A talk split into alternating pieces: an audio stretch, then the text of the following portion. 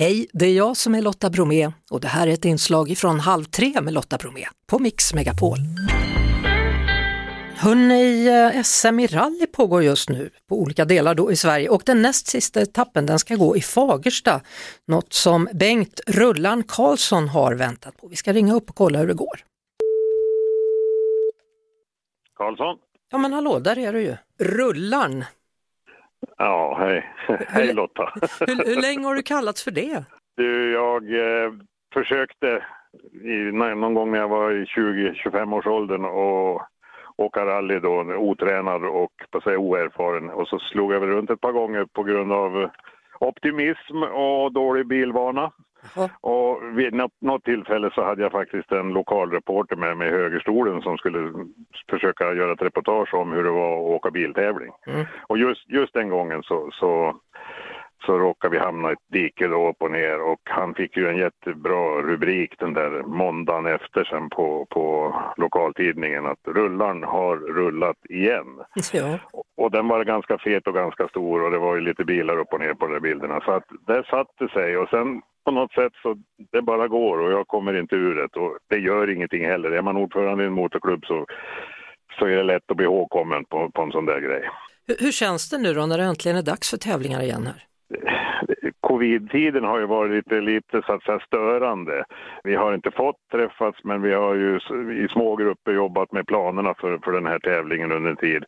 Och eh, 50 år sedan förra gången vi hade SM. Det gäller på lite grann. Vi har haft mycket tid och mycket planering och nu känns det som att nu är vi äntligen där. Jag och hela gänget 250 medarbetare är jätteglada att vi har bra väder och att vi idag ska göra den där tävlingen. Ja, Nattkröken då, det är ju ett årligt nationellt rally i vanliga fall då i Fagersta och nu är det också då den fjärde delen i rally-SM. Ja, vi, vi fick inte finalen men det kan vara bra början för oss som inte är så varma i kläderna att få näst sista tävlingen i serien. Ja, hur, hur känns det då för dig som är mitt i alltihopa? Ja, jag har skitkul de gångerna jag hinner känna efter. Det är brandkår både här och där och det är glada tillrop och det är tekniska frågor och det är, på att säga, ja det är jättekul rätt ut sagt. Sen har man ju lite dålig ordning på förrådet i hjärnan och sorterar lite illa. Men eh, jag trivs skitbra. Ja, så det är nästan som julafton eller födelsedag för dig då? Ho, ho, nu öppnar tomten säcken. Det är precis mm. så det känns, ja. Mm. Vilken typ av bilar kommer komma? De som åker i SM-serien är ju, ska vi kalla det för eh, gräddan av svensk bilsport. Eh, det är de bästa bilarna och de bästa chaufförerna. Och det är allt från eh, före detta SM-vinnare till lokala förmågor med hög ambition. Så hur mycket publik räknar du med att det ska komma? Jag kan inte säga om det blir fem eller tio tusen men det är jävligt med folk i stan och det är skitkul. Ja, och bra väder blir det. Och bra väder är det. Vi har kanonväder här. Det, vi, alla sinnen är på helspänn och det är uppåt på alla tummar. Då du, Rullan, då säger jag bara lycka till och tut tut då. Tack så mycket Lotta och tut tut på dig. Det var det. Vi hörs såklart igen på Mix Megapol varje eftermiddag vid halv tre. Ett poddtips från Podplay.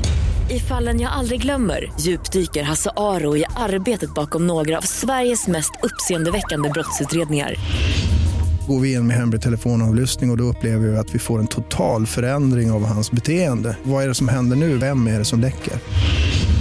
Och så säger han att jag är kriminell, jag har varit kriminell i hela mitt liv men att mörda ett barn, där går min gräns. Nya säsongen av Fallen jag aldrig glömmer på Podplay.